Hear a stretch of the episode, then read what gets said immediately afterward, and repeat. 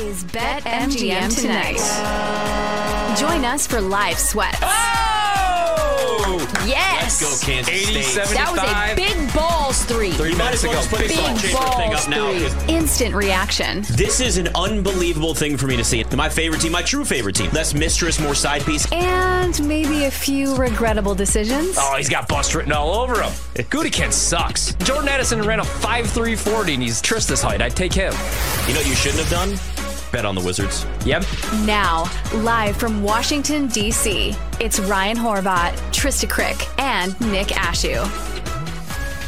Well, sort of. It's Ryan and Nick again tonight as we have the coaching search continue for one team left in the NFL, Ryan, and then the rest of the league has kind of figured out who they actually want to have. We're on Twitch. We're on YouTube. We're on the Odyssey app. We got NBA news. Got guys in. Got guys out tonight. We got people mad at the NBA rules of 65 games, which has kind of come to a head over the last couple of days, Ryan. Plenty of NBA tonight, some college basketball as well. And we're slowly, my friend, getting closer and closer. If you listen, you can hear the clock ticking closer and closer to the Super Bowl. Cannot wait.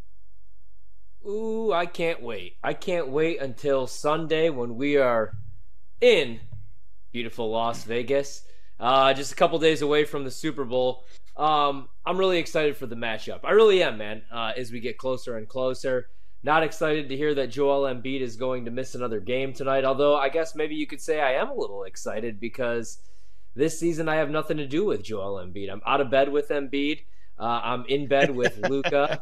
I know that sounds weird, but, you know, and you look at, obviously we talked about this a lot the last couple weeks. You and I have, you know, the MVP conversation in the NBA. I love how the overreaction shifts the numbers so much with Embiid, where he was 8-1 and then went from, you know, being 8-1 to plus 125 or whatever it was within 24 hours, even though he had already missed some time, right? And now he continues to miss games.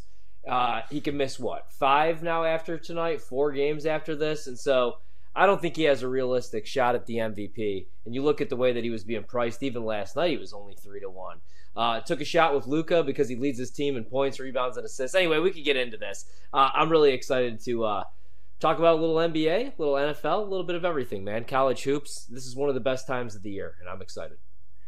Yeah, Joel Embiid questionable tomorrow night. Or actually, no, now they're saying, Thursday against the Jazz tomorrow. Not questionable anymore, so with that knee issue. Yeah, we talked about this like the last couple of days, and I think it's only going to get worse, right? We're only going to have more and more conversations about this limit, about how many games somebody plays. And when you really think about it, this is somebody getting their salary but not getting their bonuses for working like the maximum amount, right? I mean, it'd almost be like, I don't know, putting limits on how many days of work you could miss in any other industry. So that's essentially what they've done here in the NBA. I do believe, though, that it is based more on the negotiations, like Keith Smith mentioned yesterday, right? Like, this is the league saying, hey, we got those TV contracts coming up. We want to show you our stars are going to be motivated to go play. But it's clear Joel Embiid wasn't ready, tried to push it, went out there, although they say that it wasn't the same thing, and then he got his knee falling. The whole point of this really is going to be it's going to continue to be an issue as time goes on. Ben Simmons also not playing for the Nets again tonight. If you want to talk about somebody that never shows up to work, Ben Simmons, once again, is not playing. So it's just some guys in the NBA are injury prone. Some guys push through injuries. Some guys really don't want to. Kyrie Irving's another one, and it's always going to be a conversation, you know, throughout anything. Is there anything tonight that you want to throw out there, NBA or otherwise? Yeah, you know, like a lot of the games that I'm on, unfortunately, have already started. You know, yep. I took the over in Purdue Northwestern, and that's looking pretty good so far. Live total sitting there at 149.5. The game's actually tied 25-all. Purdue still 11.5-point favorites on the live line. One that I still like coming up in about 26 minutes. It tips off here on the East Coast, 7:30 p.m. tip-off. I actually like Belmont against Indiana State. They're 8.5-point dogs at home. It's minus 110 over at BetMGM. And that's all I have in college hoops. I didn't do a whole lot in the NBA until a little bit later. I'll just throw it out. The only thing I have tonight, I actually took the Blazers plus 10.5 at home. Mm-hmm. I also took Dame in the revenge spot over 26.5 points. And I also took, in another revenge spot, over. Let's see what the number is right now so I give out the correct number. My apologies. I went over points and assists for Malcolm Brogdon.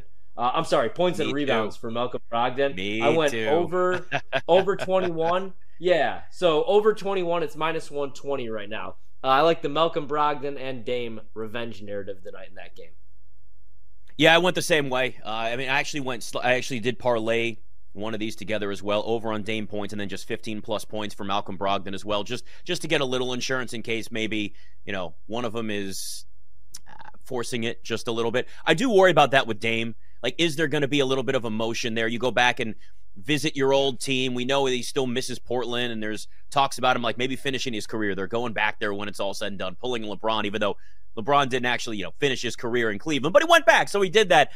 I do worry about the emotion that's there a little bit, but revenge games are always great, right? It's a narrative bet, but you and I both have narrative bets sometimes. It's not like that's anything new. So occasionally it's just something that's worth playing. So yeah, I went all in on the revenge game tonight too. I got to be honest with you though, man, I'm keeping it light in the NBA until the Super Bowl is done, because I got so many props that are already, and these numbers are getting bet up like crazy. Like, and I know we knew this. I know this is really something that should be expected, but I had to go in and just make sure I got as many overs as I wanted on the props market now, because these prices are starting to get a little more juicy than they were before. A little too much juice on some of these, like Juszczyk. I think it was minus 150. It was the best price for one reception, which I know you like. I like that one too. So I've gotten to the point now where it's like, dude, I got plenty of NBA coming up. I'll dabble in a little bit over the next week or so, just because I want to have something on games during the night.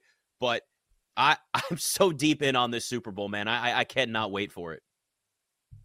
Yeah, and, you know, next week, obviously, going to be a big week this weekend. I'll be all in on college hoops. But I'm with you, man. A lot of props. So, yeah, the Juszczyk props. I mean, over a reception. Now, in some spots, I saw Juice minus 145. Still getting pretty good numbers over at BetMGM. And then his yards, from half a yard out to 3.5 in some shops as well. So a lot of love for Kyle Juszczyk.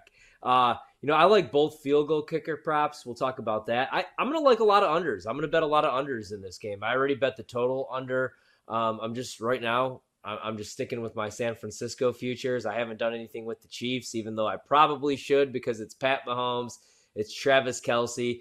I even said it going into last week. I said it with you. I said it with Page on Tuesday on You Better You Bet when we were filling in for Nick and Ken. I was like, man, I know Mahomes and Kelce are going to win this game, the AFC title game. And then I know they're going to go on to the Super Bowl. And they're going to continue to win, man. Mahomes, and I know the shirtless picks came out. We see greatness. I love it.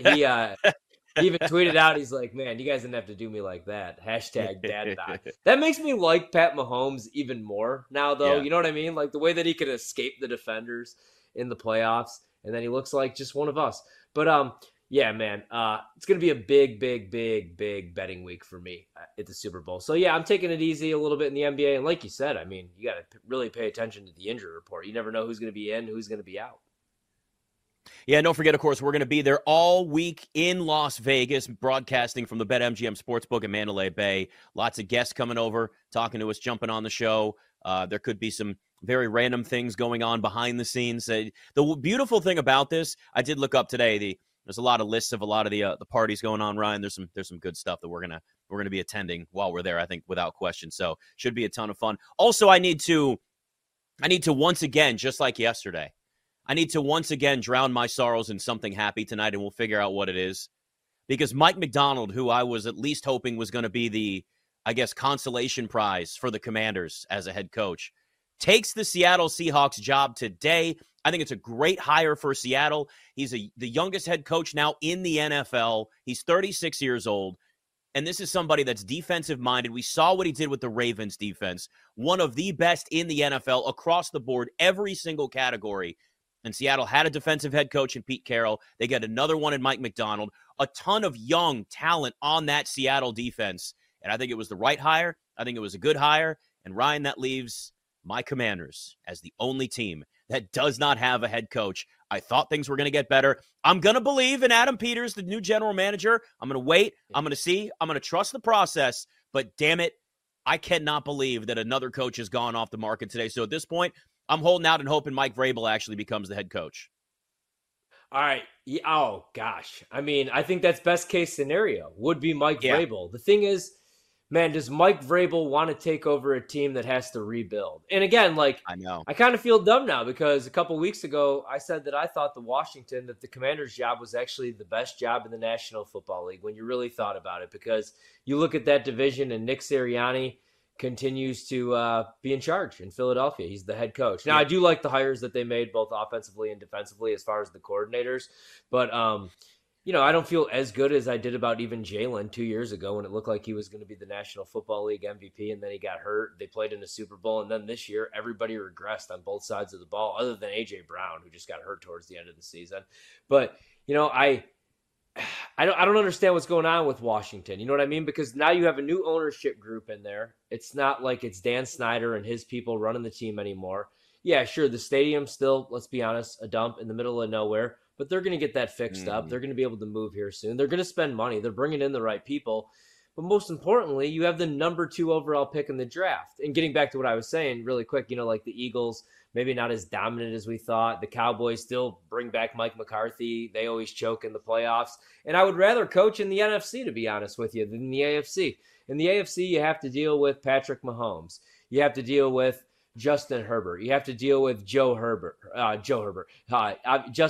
you know, Joe Burrow, pretty much all the top quarterbacks in the league. So I don't understand what's going on in Washington. You have the #2 overall pick in the draft, which is most likely Drake May or Jaden Daniels. And, you know, you're in the weaker division. Now for Seattle, I absolutely love this hire. Now the Pete Carroll stuff makes sense. Pete Carroll not getting any younger. Macdonald, the youngest head coach in the National Football League. And, you know, like, even look what they did last year in the draft. You draft a guy like Devin Weatherspoon. You know, I really like that secondary. They're young on the defensive side of the ball. I still don't know if they have their quarterback. And Geno's a great story. I just don't know if Geno's the guy, but I really like a lot of pieces on defense. I just think they needed the right guy. So I love the hire for Seattle, and I have no clue what's going on here in D.C., in Washington, because I thought that'd be one of the more sought-after jobs. I thought Ben Johnson, I thought that was a done deal, man. I thought that was a lock. Everybody did. Well, you know what you always say, though, Ryan. There's no such thing as a lock. You know, it's clearly an example of there is no such thing as a lock. But I'm starting to see that narrative tick up, including our guy, Joe O. Joe O, I love you, man. But you're way over the top of what you said today about this job here and anybody else that's saying about Washington. Because what everybody's doing is they're saying, oh, I thought everything was different in Washington. Clearly, it's the same, and nobody wants that job. I thought it was supposed to be a great job. Here's the thing. Anybody that's going with that narrative is assuming that every single one of these candidates just turned that job down. You don't know what was said in these meetings. You don't know what was said after interviews, whether or not these new front office people, specifically Adam Peters, how they and the rest of his staff that's there, some holdovers, some not, how they felt about these individual candidates, whether they agreed on what the philosophy and what the strategy was, short-term, long-term, whether some of these coaches wanted to be part of a rebuild or not. Yeah, you have the #2 overall pick. Yeah, you've got a ton of cap space, but you do have to be a head coach that wants to be a part of building something that's going to take time. And I can tell you now, they're not looking to do this quickly. They're not looking to just spend a ton of money on free agency like they did back in 2000 when Deion Sanders and Bruce Smith and Mark Carrier came to Washington, and Dan Snyder thought that this guy was running a stupid fantasy football team, and he just wasn't. So this is something that is a drawn-out process, but what I'm going to do, and a lot of people are going to do, is trust the process that they're in right now. It does look bad that they're the last head coaching vacancy that's still there, but stop assuming that just because other coaching candidates have gone other places that they've all said, I don't want to go to Washington anymore. That's not the place that I want to be. It's not the same thing. It's not the same culture, but it does take time to change your reputation, and that's what this organization's got to do now. Yeah, and I should know this because one team, one dream, but I'm not going to lie. I spent the majority of the day today at the dentist office. So what did Joe O say about the Commanders job? He went on a rant. I saw it on social media, so feel free if our social team would like to tag him. I will go to war with Joe. I love him, greatly respect him, but he's wrong here. We're just assuming what he said was, like other people, I thought this was supposed to be a great job, and everybody's supposed to love it. It's so overblown. Nobody actually wants to go to Washington. Basically playing the narrative, and for the most part, this organization deserves that reputation still until you prove otherwise, that the culture is better and things have changed, that it's the same place, that nobody wants to go there. But that's just not the case anymore. I guess you could say fair, but I mean, you have the number 2 overall pick. The NFC is pretty weak, and the NFC is not getting any better. Like, the only thing I feel good about with the NFC is that the Rams will have a little bit of money to spend, and that Ben Johnson's going back to Detroit. So they're scary. But San Francisco is going to lose pieces. Are the Eagles going to turn it around? Who really knows? And then, you know, I think Green Bay should be pretty good, to be honest. We'll talk about their defensive coordinator hire, which I just saw like 15 minutes ago. And then, yeah, like nobody else really scares me. Like the Cowboys don't scare me. This year they scared me, and look what they did with home field advantage.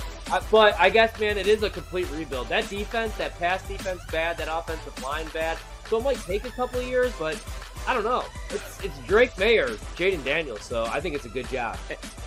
And that's the thing, is you've got to sit here and be a coach that wants to be a part of a rebuild. They're not going to do this fast. They're going to take their time, and they're going to make sure that this is done right. So there could be coaches that just said, nah, that's not for me. But I can tell you it's not the same organization. We'll ask Jason LaConfora about it next. It's BetMGM Tonight.